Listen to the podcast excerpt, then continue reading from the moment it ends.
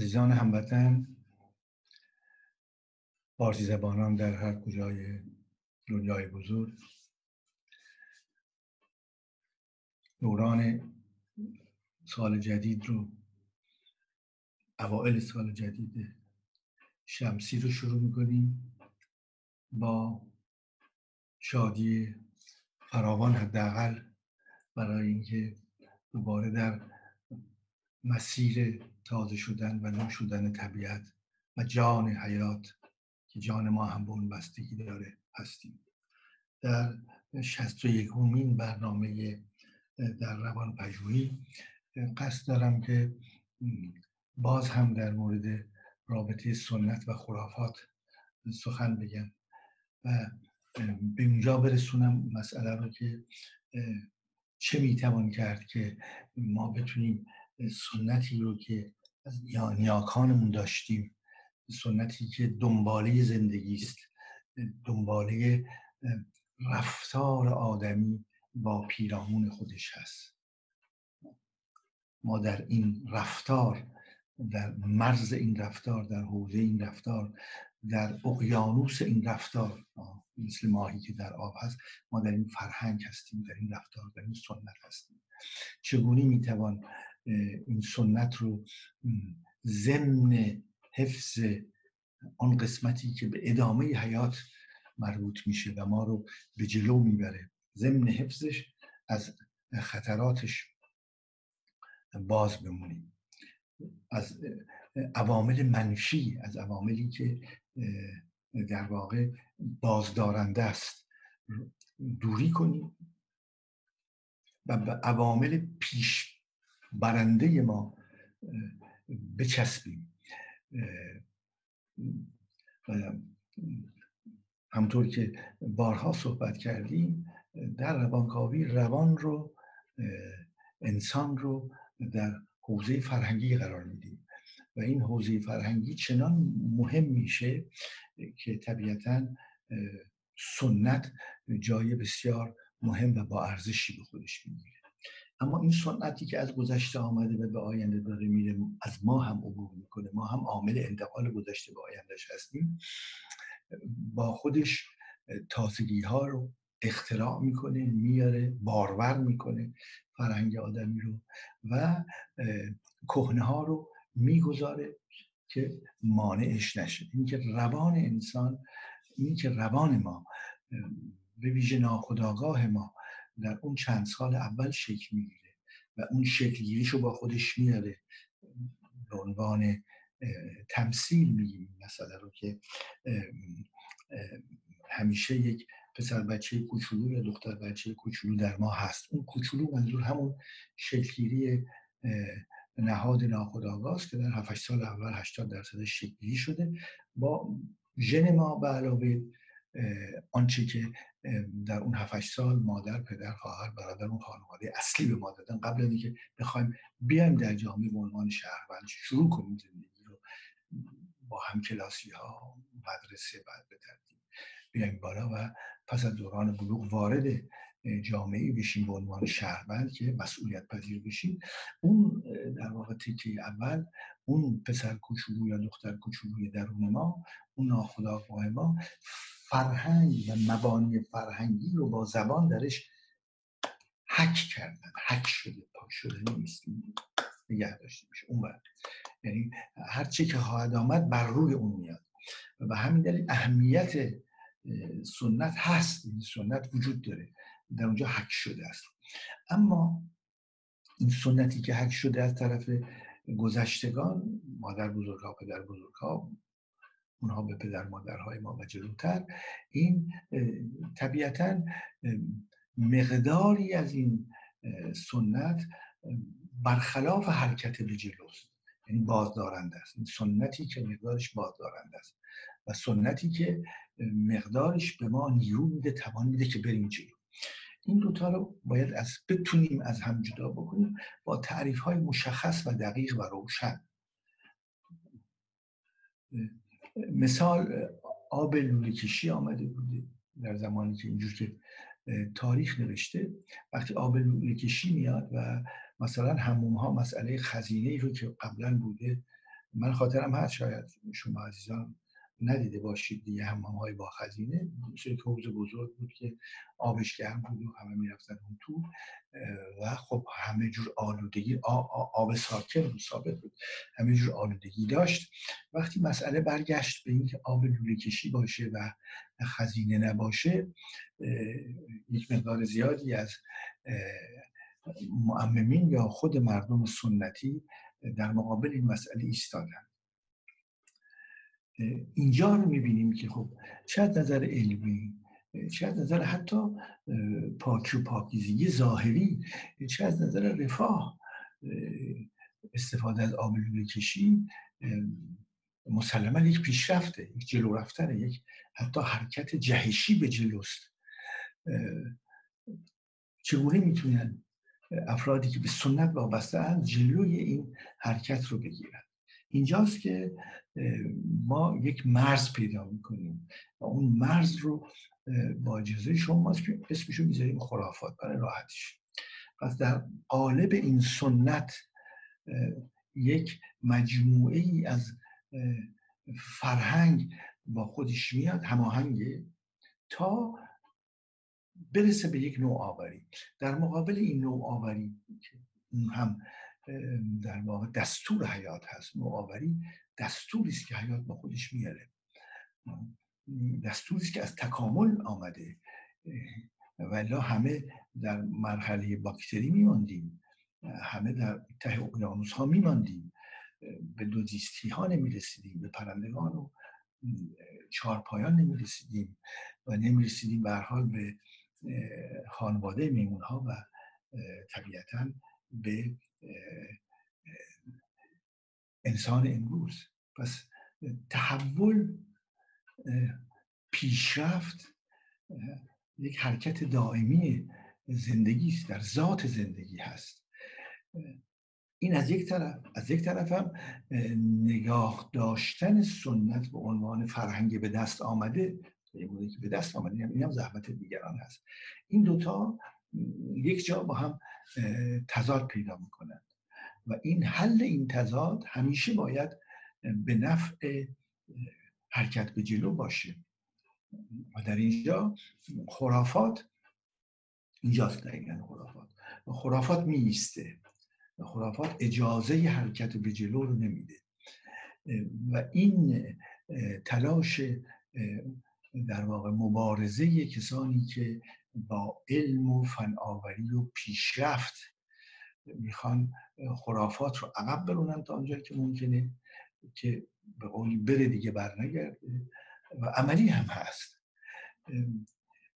ولی اینجا یک ولی داره و اون اینه که ما مرز این خرافات و سنت رو کجا میدنیم اینجاست که میشه گفت یک نوع اختلاف در بینش هست این اختلاف در بینش شاید باعث بشه که ما نتونیم دقیقتر ببینیم. به گمان من انسان شناسی آنتروپولوژی و به ویژه شاخه روانکاوی که بر اون استوار هست با یک نوع نگرش داره می‌تونه به کمک ما بیاد.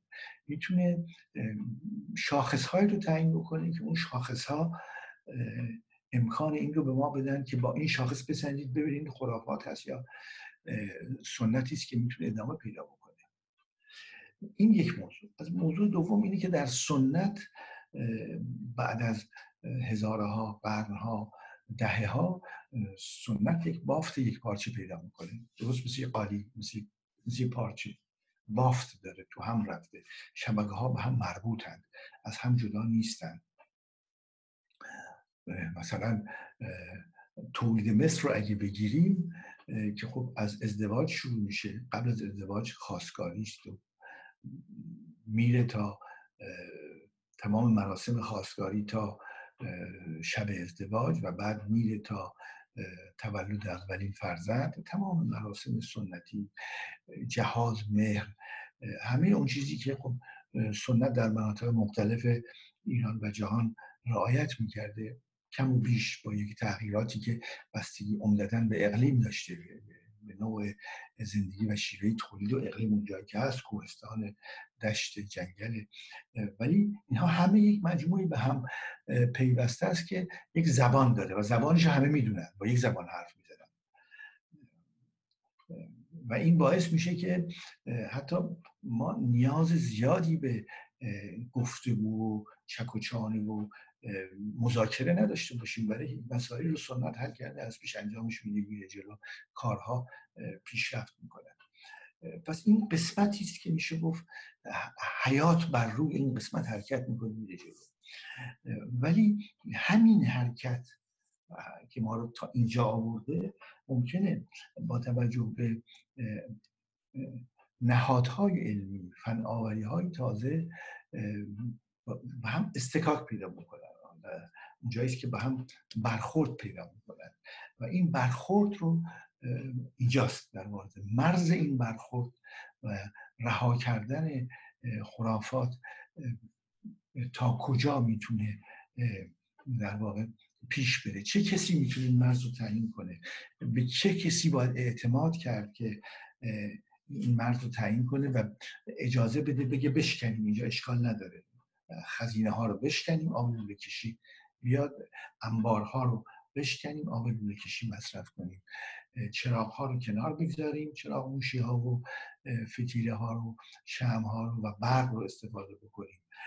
تلویزیون بیاد استفاده بکنیم فرهنگ رو گسترش بدیم و آموزش رو گسترش بدیم و تفریح رو هم گسترش بدیم اخبار رو هم گسترش بدیم و همدیگه مربوط بشیم از طریق تلویزیون میریم الان تلویزیون های انترنتی هست تلویزیون های محله ای هست تلویزیون های هست که سنفیست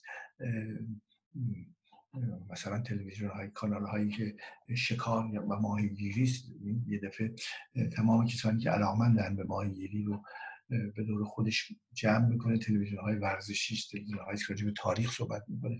به این حجم وسیع ارتباطی رو برای وقتی ما باش روبرو میشیم اگر اینها رو کنار بگذاریم خب طبیعتا ما وارد خرافات میشیم. این مرز کجاست؟ مرز اینکه این خرافات و پذیرش در واقع نوآوری ها من در نظرم هست که اگر خوب بخوایم به یه شکلی به گونه ای منصف باشیم و یک دفعه یک خط بطلان نکشیم روی سنت برای اینکه مقداری در سنت خرافاتی است که می‌تونه با علم و بهره های علمی ما مقابله بکنه. مناسبتر این هست که ما در واقع در مقابل سنت نیستیم ازش عبور کنیم. این, این فرمول رو این صورت بندی رو میپسندم که جامعه خیلی راحت بدون مشکلات فراوان می‌تونه از سنت عبور کنه و خرافات رو به دست فراموشی بسپاره. ازش نه اینکه جلوش بیسته. در جلو ایستادن این حرکت جلو ایستادن سنت ممکنه که حتی مظاهر مفید و لازم سنت رو به شکلی هم از بین ببره. این حیف هست حیف هست که مجموعه فرهنگ گذشتگان ما که نتیجه زندگی خودشون با عوامل طبیعی اقلیمی بوده نتیجه تلاش هاشون بوده که زندگی رو به جلو ببرن بسازن. تولید مثل کنن و برسن به اینجا این مجموعی به نام سنت که درش خرافات وجود داره به دلیل حضور خرافات جلویش بیستی شاید مناسب ترین کار اجازه انتخاب به خود این مردم باشه و توجه بکنیم که نیروی جوان بر اساس طبیعتش به نوع علاقمنده به نوگرایی علاقمنده به نوآوری علاقمنده. کافی است که کمی اجازه بدیم در جامعه که نیروی جوان بتونه امتحان کنه تجربه کنه. و همین امکان تجربه دادن به نیروی جوان هست که انتخابی که به طور متعادل نیروی جوان انجام میده حتی اگر یه شکلی منحرف بشه بره و برگرده. این باعث میشه که به تدریج قسمت خرافی سنت از بین بره برای اینکه در مقابل استفاده در اون مسئله است. روزمرگی روزمرگی استفاده از فن آوری و علم با روزمرگی خرافات یه جا برخورد پیدا می‌کنن. و اون وقت اگر یک مقدار آزادی باشه امکان باشه خود این مردمی که محصول این سنت هستن جوانان که از همین سنت میان خرافات رو خودشون به کنار می‌ذارن و به نسل بعدی منتقل نمی‌کنن. و شاید این وظیفه دولت ها نباشه که بخوان با خرافات بجنگن. انرژیشون نیروشون شاید به یه شکلی از بین میره بلکه در اختیار گذاشتن نوآوری هاست علم جدید هست اجازه دادن به نسل جوان که امتحان بکنه وارد مرحله بشه.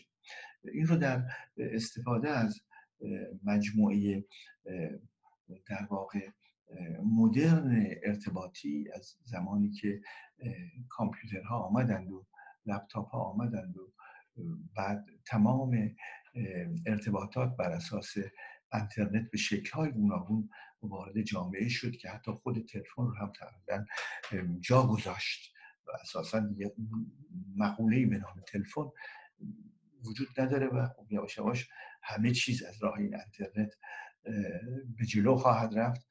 طبیعتا همه چیز میره به سمت تصویری شدن امکان هست. با ژ چهار و ژ پنج می‌بینیم که ما به سمتی میریم انقدر استفاده از همین دستی هایی که هوشمند دستی های هوشمند ما که اونها هم هوشمندتر میشن. شبکه های ما از نظر سرعت چند برابر میشن و امکانات پشت این شبکه ها به حدی میشه که خود اینها حرکت می‌کنن و همینطوری که تلفن داره از بین میره دیگه. حالا اگر تلفن در واقع نقشی دیگه نداره خب خودش از بین میره. این به دلیل این نیست که دولتی آمده عده آمدن گفتن تلفن رو بگذاریم کنار. این کابلی که تلفن رو بیاره تا مرکز تلفن که از راه اون کابل من با یکی دیگه تماس بگیرم این این رو لازم نیست که دولت ها مخالفت کنن باش لازم نیست که روشنفکران یک جامعه باش مخالفت کنن. این عملا در استفاده از بین حالا اگر خرافاتی هایی باشند که مقدس کنن خط تلفن رو طبیعتا خودشون رو در حوزه مسخرگی قرار منظور من از این مثال بیشتر این هست که می‌توان با جدیت و با افزایش انرژی نیرو و توان و آزادی به نسل جوان با یک احتیاطی مسلما که خطری براشون نداشته باشه اجازه داد که اینها امتحان کنن و در این امتحان و سعی و خطاست که انسان همیشه اینطور بوده. در سعی و خطای نسل جوان هست که اینها قسمت خرافات رو عبور می‌کنن ازش. یعنی قسمت هایی از سنت که نمی‌تونه سازنده باشه. دیگه با زمان و مکان و علم و دانش و فناوری تطبیق نداره اون از بین میره. چه بیداره یعنی،, یعنی در واقع همون بحثی که طبیعت از خلع تنفر داره و بالاخره پر می‌کنه. پس این خلعی رو ایجاد نکنیم. از پیش سنت ها ادامه پیدا می‌کنن تا اینکه خود جامعه بهترش رو بیابه علم بهترش رو مطرح بکنه. فناوری ما رو راحتتر کنه به جای بهتر ببره. و به تدریج خودش خشک میشه و به قول معروف میفته این این در واقع رابطه بین ظریف بین سنت و خرافات رابطه است که یک کمی در طول زمان حل میشه. برای اینکه خرافات خودش نشان میده جلوگر می‌کنه. مشخص ترینش پدیده که امروز در جامعه داریم می‌بینیم. به هر حال طبی به نام طب سنتی طب گیاهی و بعدها به شکل انحرافیش طب اسلامی که خود معممین مدارس شیعه قبول نداشتن. این اسم رو اصلا قبول ندارن به نام طب اسلامی. برحول خود این که ریشه داشته همیشه در جامعه بوده ولی وقتی که طب مدرن از طریق دانشکده های پزشکی وارد میشه میاد در زندگی مردم نظام پزشکی تولید میشه در رشته های مختلف اینها به یک اسباب رسمی مشخص دست پیدا می‌کنن و اعتماد میشه به این دیپلم هایی که داده میشه. شما پزشکید شما متخصص چشم هستید. به این دیپلم اعتماد میشه برای اینکه کسانی که این دیپلم رو دادن امتحان خودشون رو قبلا دادن. پس دیگه مسئله مراجعه به طب سنتی و طب گیاهی و طب اسلامی در سطح کلی جامعه از بین میره. حتی اگر تلاش هایی شد که حتی در طول این چهل سال به شکلی بیایم مسائل انرژی درمانی رو مطرح بکنیم مسائل طب رو مطرح بکنیم و طبیعتا در جاهای ممکنه یک پاسخهای مختصری هم بده. این رو نمیشه ممکنه شد. استثناهایی وجود داره. ولی عملا همون قانون 80 درصد و 20 درصد 80 درصد جامعه ما امروز اعتماد دارن به همین طب دانشگاهی. طب اکادمیک. همین طبی که به طب تمام جهان وصله یک حلقه وصل داره. ولی اون 20 درصدی هم که به هر حال مجموعه است تا, تا حدودی مقدارش از خرافات آمده مقدارش هم طبیعتا می‌تونه مفید باشه. میشه استفاده کرد ازش و خود طب اکادمیک هم به تدریج داره این کار می‌کنه. طب اکادمیک در حداقل تا اونجایی که من اطلاع دارم در فرانسه طب سوزنی رو اکادمی کردن. یعنی حتی به دنبال این مسئله روابط علت و معلومیش هم گشتن یه مقدار مطالبی هم پیدا شده. ادام پیدا می‌کنه اون هم حذف میشه در واقع در طب اکادمیک یعنی طب سنتی هر منطقه دنیا به تدریج این امکان رو داره که حل بشه. بیاد در طب بین المللی طب رسمی پذیرفته شده. و در واقع منظور من این هست که در مقوله روان پژوهی هم میشه از این قانون استفاده کرد. و ما, ما یک روان پژوهی عمومی جهانی امروز داریم. و در هر منطقه دنیا هم به هر حال به نوعهایی به, به شکلهایی یک جور رسیدگی طب میشه گذاشت یک رسیدگی به مشکلات روانی وجود داره و ترکیب این دوتا شاید بشه قسمت خرافیش رو کنار گذاشت و از قسمتی که عملا با آزمایش با کار علمی بر روی اون قسمت از روانپژوهی سنتی که وجود داره از اون هم استفاده کنیم. و بیشتر پیامی که من می‌تونم در این مورد خلاصه بکنم به نوعی چه به خود استفاده کنندگان این طب در حیطه روان هست در حیطه روان استفاده کنندگانی که این روان پژوهی سنتی رو استفاده می‌کنن یا کسانی که روان پژوهی سنتی رو به کار می‌برن در هر دو طرف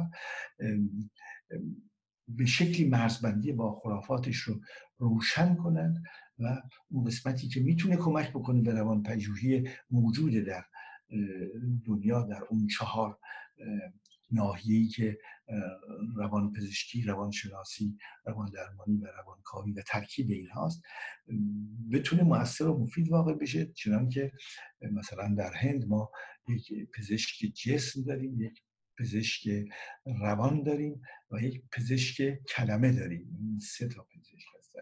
خب می‌توان به شکلی از تجربیات این پزشک کلمه استفاده کرد که شاید نزدیکترین نوع روانپژوهی سنتی است که می‌تونه به روانپژوهی عمومی جهان متصل بشه. شب و روز شما خوش.